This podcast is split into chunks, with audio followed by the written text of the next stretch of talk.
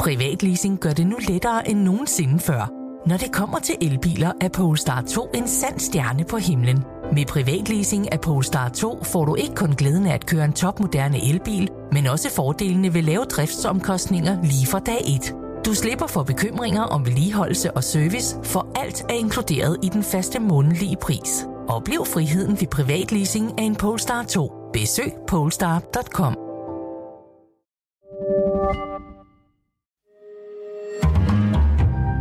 Berlingske. Thomas, jeg starter med en lille ja-nej-runde. Godt. Er det godt, at 3,3 millioner danskere kan se frem til skattelettelser? Ja. Er det godt, at færre danskere skal betale topskat? Ja. Er det godt, at regeringen vil sænke skatten med cirka 10 milliarder kroner? Ja. Er skatteudspillet en skuffelse? Ja eller nej? Ja. Velkommen til pressemøde her i Økonomiministeriet. I går kom regeringens skatteudspil. Det er den største lempelse af personskatterne i 10 år. 10 milliarder. Så meget vil SVM lette skatten med. Det er ekstremt tilfredsstillende. Ekstremt tilfredsstillende. Men min kollega, Berlingskes erhvervsredaktør Thomas Berndt, er ikke tilfredsstillet. Han er skuffet. Hvorfor? Det spørger jeg ham om i dag. Velkommen i Pilestræde.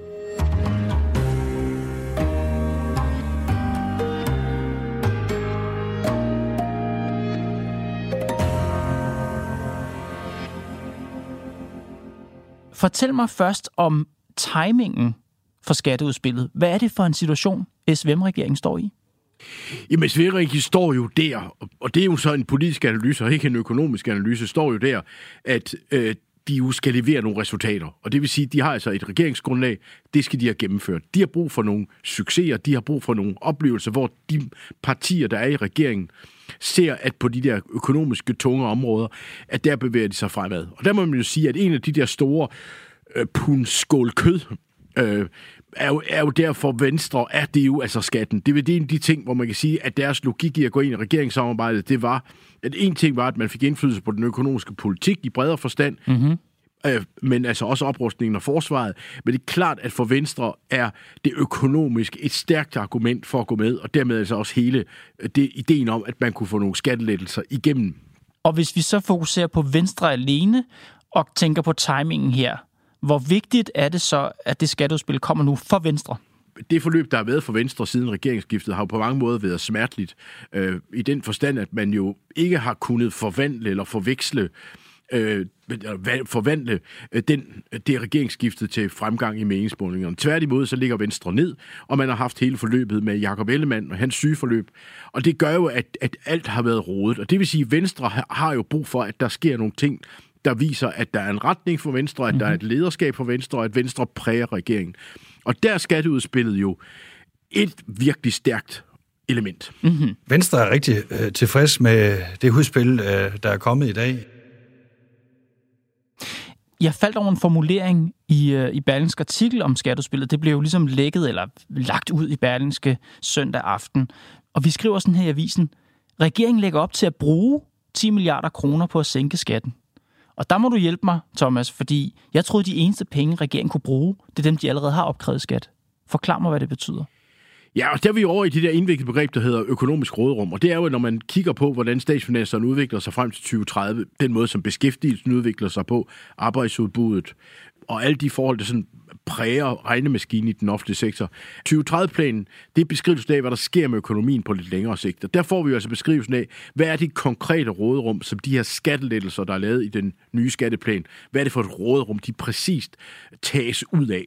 Og der ved vi så, at det råderum er positivt, at det er et stort tocifret milliardbeløb, mm-hmm. og her går så, øh, kigger vi, når vi regner til, efter det 10 milliarder, det er bruttotallet, og når man så tager højde for at adfærd og hvordan der, hvad der løber tilbage i statskassen og alt muligt andet, mm-hmm. jamen så er det 6,75 milliarder kroner af råderummet, man bruger på at lette skatten. Så når man bruger penge på den her måde, der bruger man altså penge, der ikke findes, i, fra det her råderum på skattelettelser. Ja. Man kunne jo også bruge dem på andre ting.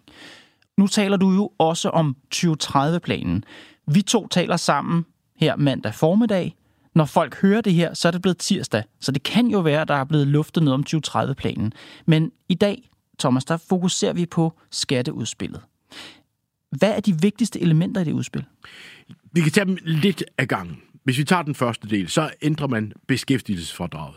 Og det betyder, at det kan bedre betale sig at gå på arbejde. Man løfter altså det her såkaldte beskæftigelsesfradrag, øh, så alle får lidt mere, og det er, når vi siger alle, så er det alle, der er i arbejde, der får lidt mere af, ud af at gå på arbejde. Og det er derfor, at skattelettelsen virker for så mange mennesker. Altså, ja. så vidt jeg har set, 3,3 millioner danskere. Ja. Det er på grund af, at man hæver beskæftigelsesfradraget. Ja, og det er 4,8 milliarder kroner. Og, og som du selv siger, det når 3,3 millioner mennesker får 4,8 milliarder, så kræver det ikke meget hovedregning for at finde ud af, at det bliver jo spredt tyndt ud. Det vil sige, at alle får lidt. Og øh, vi har jo Berlingske fremlagt nogle regneeksempler, som vi har fra ministeriet. Kan du komme med et eksempel eller to på, hvor lidt det er, eller hvor meget det er for Jamen, forskellige altså, nu, mennesker? Jeg så en, en overskrift, der hed, det var sådan 25 kroner om dagen, øh, men, men det er ikke et store beløb for de fleste. Det vil sige, det er noget, der lige giver lidt ekstra øh, på økonomien, men det er ikke noget, der sådan er helt afgørende for danskernes økonomi. Man vil kunne mærke det, og hvis man kigger på og lægger sammen med, at vi har sådan set generøse overenskomstaftaler, jamen så er der jo nogle ting, der i hvert fald skubber i den positive retning for folks bredt økonomi. Så man vil kunne mærke det, men det er jo ikke et brag. Er det her, når man hæver beskæftigelsesfradraget, er det det samme som at lette skatten i bunden? Ja. Og så letter man også skatten i toppen. Fortæl om det. Ja, og det er jo egentlig meget konkret for mange mennesker, fordi det man gør, det er, at topskattegrænsen bliver hævet fra 618.000 til 750.000 kroner. Og det er jo noget, hvor man sådan kan sige, okay, jeg havde tidligere en indkomst på 650.000. Nu er der altså en del af min indkomst, der slet ikke betales topskat af. Og det er jo altså noget, man kan mærke. Og det man så også gør, det er, at man indfører en såkaldt ny mellemskat. Og det er jo egentlig ting, der sådan er lidt med til at komplicere systemet. Ja. Men det vil sige, at man jo har den gamle topskat, der er 15 procent. Den sænker man til 7,5 procent. Og, og, og det gælder 280.000 danskere. Så man får altså en ny mellemskat, og, og den ligger i, den der, i det der område 618 til 750.000, og så får man så den her nye øh, at man så betaler topskat på beløb over 750.000, betaler man den gamle 15 procent. Okay, for de mennesker i Danmark, der tjener rimelig mange penge, der kan man sige, for den sidste del af deres øh, løn, fra de der 618.000 op til cirka 750.000, der får de altså en skattelettelse. Ja. Og så dem, der er meget, tjener virkelig mange penge, ja, de skal stadigvæk betale topskat, som de gør i dag. Nemlig. Men selv dem, de må jo også opleve en skattelettelse, fordi den del af deres indkomst, som ligger fra de der 618.000 til 750.000, dem bliver, de får jo stadig en skattelettelse der. Det gør de, og, og, og det gør de, og det er jo også det, vi kan se med de regneeksempler, regeringen har lagt frem, mm-hmm. at, at for de fleste er der jo altså rigtige skattelettelser. Og det, der jo virker, og det er jo en af de ting, vi også ved fra den økonomiske forskning, det er, at det at sænke procenterne, det er noget, der rigtig rykker. Hvorfor er det nu, det er det? Og det er jo fordi, at hvis du tjener 100.000, og du i stedet for at betale 56 procent i marginalskat, betaler eksempelvis 48 procent i marginalskat, så er det jo noget, du rigtig kan mærke på de der sidste penge, du tjener. Det vi så også hører, og det er en lille finte, man lige skal være opmærksom på, det er jo, at vi hører jo et spor omkring, at regeringen jo gerne vil have flere mennesker til at yde en ekstra indsats.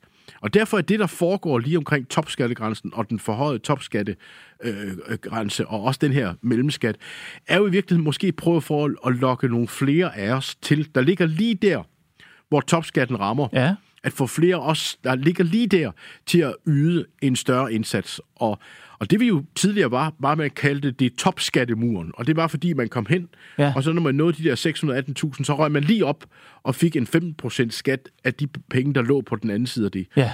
Og der vil man sige, at hvis man skal kigge ind i regeringen for eksempel, når de taler om, den offentlige sektor gerne vil have nogle flere til at lægge nogle flere timer, jamen så er der jo en point i, at man nu får et skattesystem, hvor flere mennesker ved at yde en ekstra indsats faktisk beholder flere af deres penge. Så, der er, så, altså, det, er ikke så det er ikke så usmart, nej, det der er lavet her. Så groft sagt, det kan faktisk betale sig at tjene lidt mere og arbejde lidt mere. Ja, og det er jo det, der er lidt af, at det regeringens budskab, det er jo, at for dem med de høje mellemindkomster, hvis man kan kalde det det, der ligger der jo et meget klart ekstra incitament mm-hmm. her til at give den en ekstra skalle.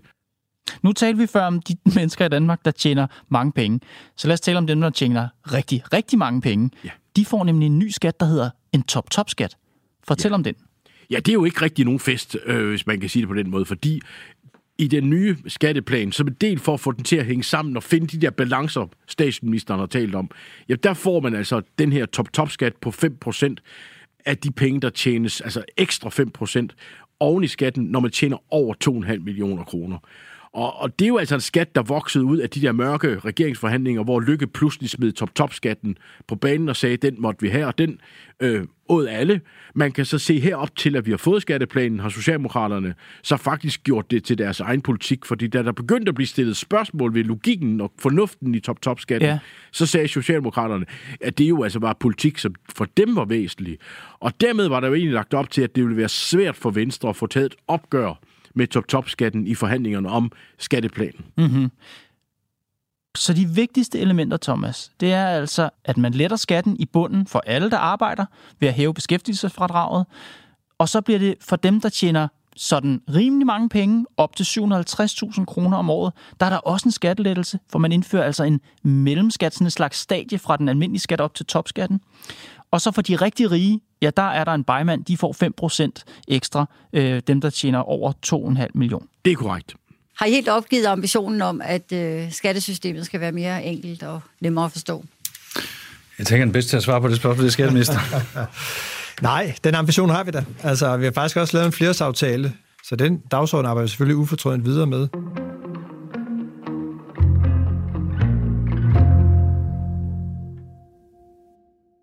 Du skriver i Berlingske, at skatteudspillet føles som en skuffelse. Hvorfor?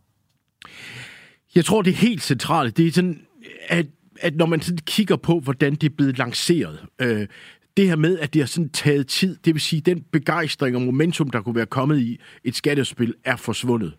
Der har været en kæmpe polemik om top-top-skat, som også sådan har bidraget lidt til, jamen, hvad, hvad er det, vi egentlig øh, skal forvente her? Mm-hmm. Så det, der egentlig kunne blive momentum øh, for Venstre, jamen det ender med egentlig sådan at blive lidt et, et antiklimaks, også fordi vi sådan set har vidst, at den her skatteplan har været på, på vej en uge, og vi har bare siddet og kigget på hinanden og spurgt, jamen hvorfor kommer den ikke? Mm-hmm. Altså, hvad er det, vi venter på?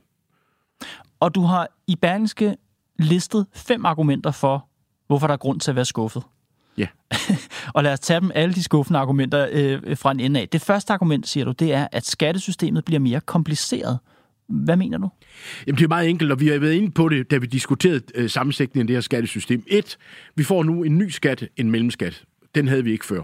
Mere kompleksitet. Vi får en ny top-top-skat, mere kompleksitet. Og det vil sige, at i stedet for at bevæge skattesystemet i en retning, hvor vi alle sammen lettere kunne gennemskue vores skat, har vi fået et system, hvor det bliver endnu sværere at gennemskue skatten. Fordi hvis man skulle lave det her i et Excel-ark, så skal man så til at lægge alle de der grænser ind og hæve beskæftigelsesfradraget og og, og, og det vil sige, det samlede indtryk af den her skattereform, det er mere kompleksitet. Men som du også forklarede før, Thomas, så er mellemskatten jo et forsøg på at lave sådan en lidt mere øh, stille og rolig skattestigning for dem, der tjener godt. Altså i stedet for, at de rammer topskattemuren, som du kaldte det, så er der ligesom sådan en overgang.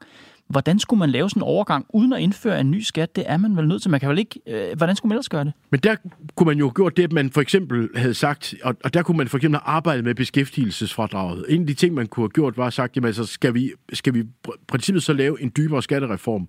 Fordi det kunne godt være, at man skulle have flere trappetrin i skattesystemet. Mm-hmm. Men, men beskæftigelsesfradraget kommer jo så oveni, hvor man både hvor man ændrer, hvor man ændrer lidt på strukturen i det og hæver beløbet. Og det vil sige, regeringen har jo ikke solgt det her som en skattereform, der skulle gøre tingene bedre, men de har bare solgt det som skattelettelser.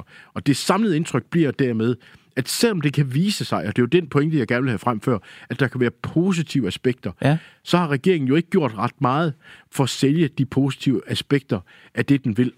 Men det samlede indtryk bliver dermed, at vi bare får mere kompleksitet, men man kan ikke se mening med den kompleksitet endnu. Men Thomas, hvis det er en god idé, eller hvis man synes, det er en god idé at indføre flere trappetrin, så der ikke opstår de her meget hårde mure, så er der vel ingen vej udenom, udenom at gøre det lidt mere kompliceret. Man er vel nødt til netop at lave nogle flere trappetrin, hvis man vil have dem.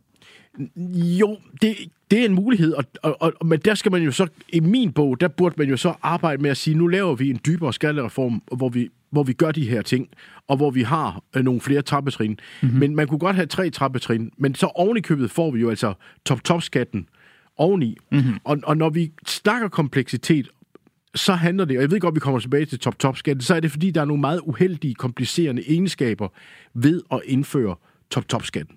Og det er nemlig dit andet argument. Du skriver, at top-top-skatten er en genopførelse af farsen om stor bededag. Hvad mener du med det? Jamen, altså, det er jo egentlig det er jo vanvittigt sjovt, fordi med Stor Bededag kom regeringen ud og sagde, nu skal vi fjerne Stor Bededag, fordi vi skal arbejde mere, og det er sådan egentlig hele den der arbejdsmoral-diskussion. Mm. Og så siger regeringen, jamen altså, vores beregninger viser, at det vil give x antal milliarder og så meget arbejdsudbud, hvis vi fjerner Stor Bededag. Så bliver regeringen jo altså mødt med en hård kritik, ikke mindst fra vismændene og Cepos, altså selv de borgerlige, der siger, hvis vi fjerner en helligdag, det er så er det ikke en god idé. Det sagde Cepos faktisk. Og, og det lyder jo ikke sådan helt super borgerligt, at man er imod, at vi arbejder mere. Men det, der skete, var jo i virkeligheden, der blev sået tvivl om, hvorvidt der ville være den effekt på statsfinanserne og arbejdsudbuddet af stor bededag. Mm-hmm. Men regeringen stod jo bare fast og sagde, Finansministeriet regner nu, som Finansministeriet regner. Og så gennemførte man det. Og parallellen her er den samme. Regeringens forslag om top-top-skat er blevet udsat for kritik fra forskningen. Den laver kuk i forhold til aktieskatten, fordi du får to forskellige marginalskatter på aktier og på løn. Øh, vi har jo børsen skrev, eller undskyld, vi her på Berlingske skrev en vidunderlig historie om, at de rigeste 98 mennesker af de 100 rigeste kan undgå topskatten, fordi de bare kan udbetale sig selv udbytte, i stedet for at betale sig selv løn.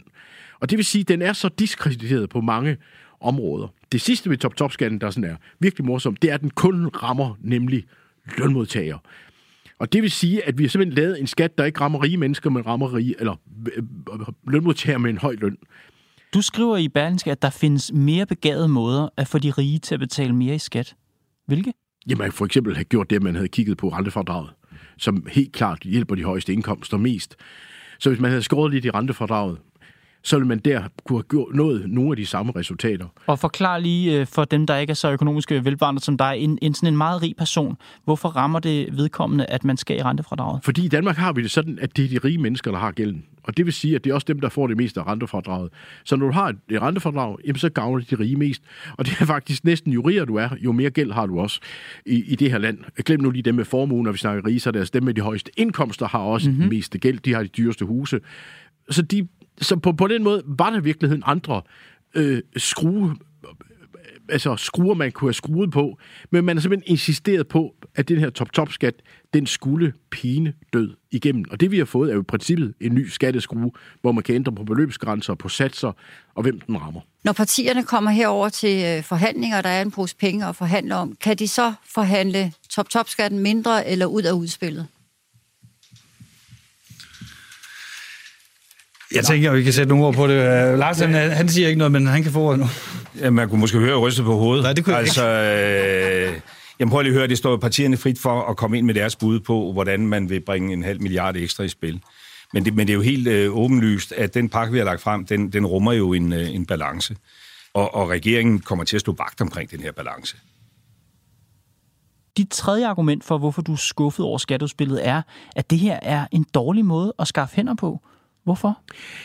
Det er noget at gøre med altså, øh, prisen på grisen, kan man sige. At når man gør det, man giver mange danskere en, en, en, en, en, en check med de 3,3 millioner, giver alle en skattelettelse, jamen så giver det ikke ret meget på arbejdsudbud. Det, der giver mest, når man sådan kigger med sådan økonomme øjne på det, det er at regulere på topskatten, især på topskattesatsen.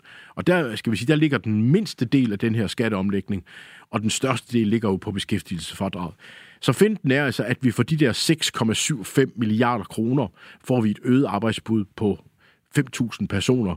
Og, og der vil jeg sige, når jeg hører økonomerne derude, og, og det er bare for at gøre, at det her handler ikke om, hvad jeg synes, en synsning. Mm-hmm. Men når man sådan spørger de danske økonomer, så siger de, at det er nogle ret dyre, altså det er en dyr måde at skaffe arbejdsudbud på.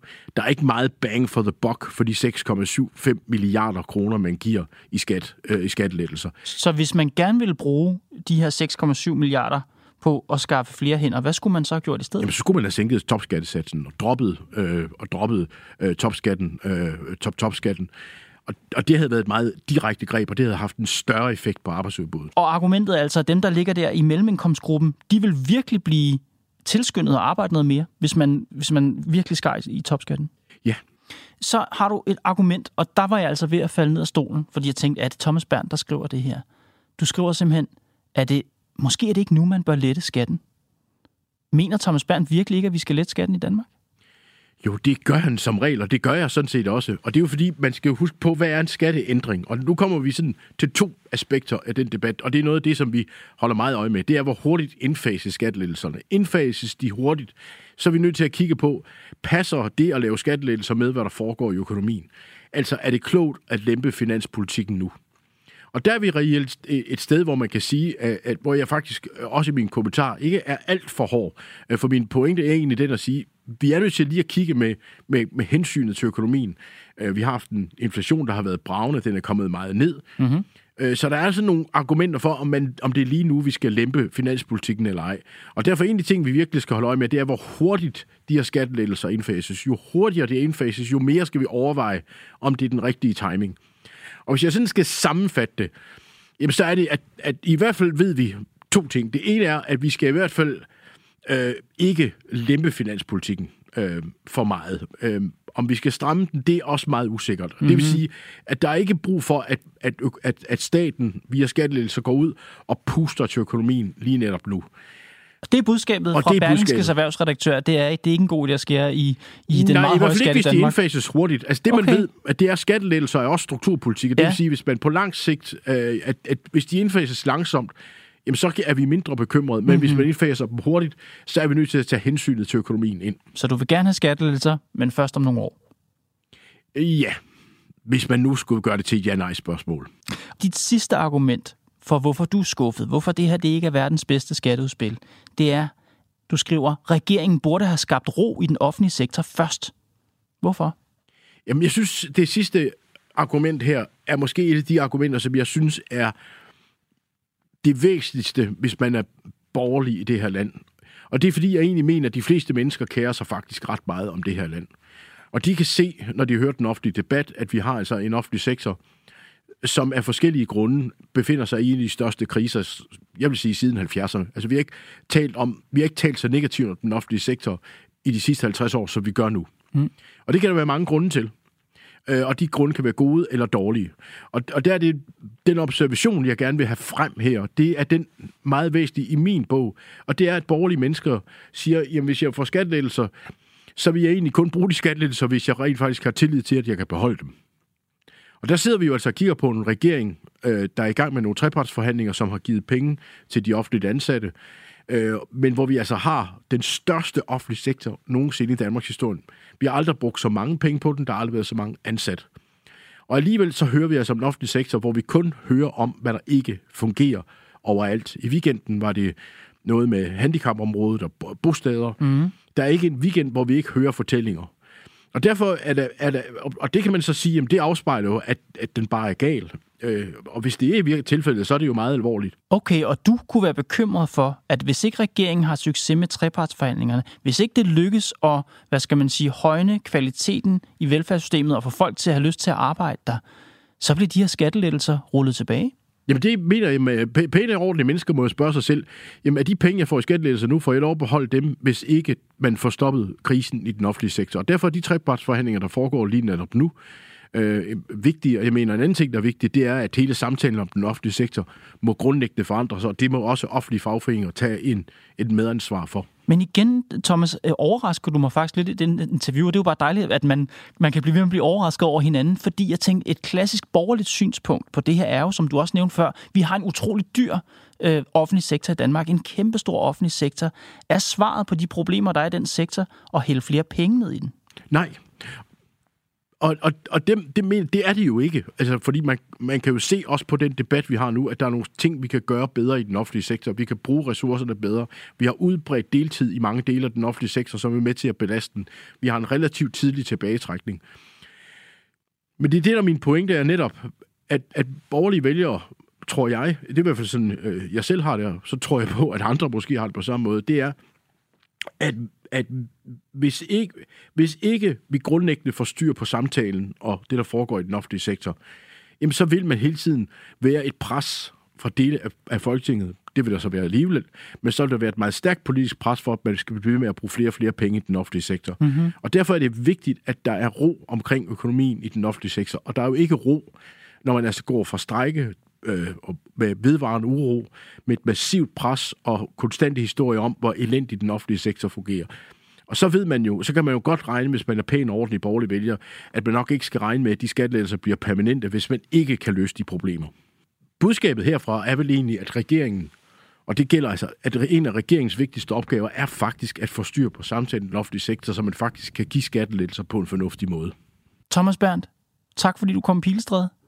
Selv tak.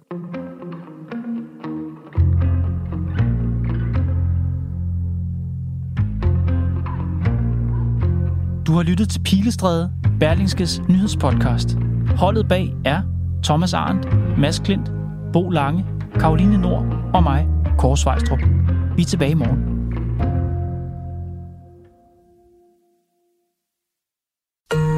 Podcasten er sponsoreret af EGN. Bliv en del af en professionel netværksgruppe med folk, der forstår dig. De kan hjælpe og inspirere dig gennem dit arbejdsliv, så du hurtigere finder de gode løsninger. Find dit nye netværk på egn.dk.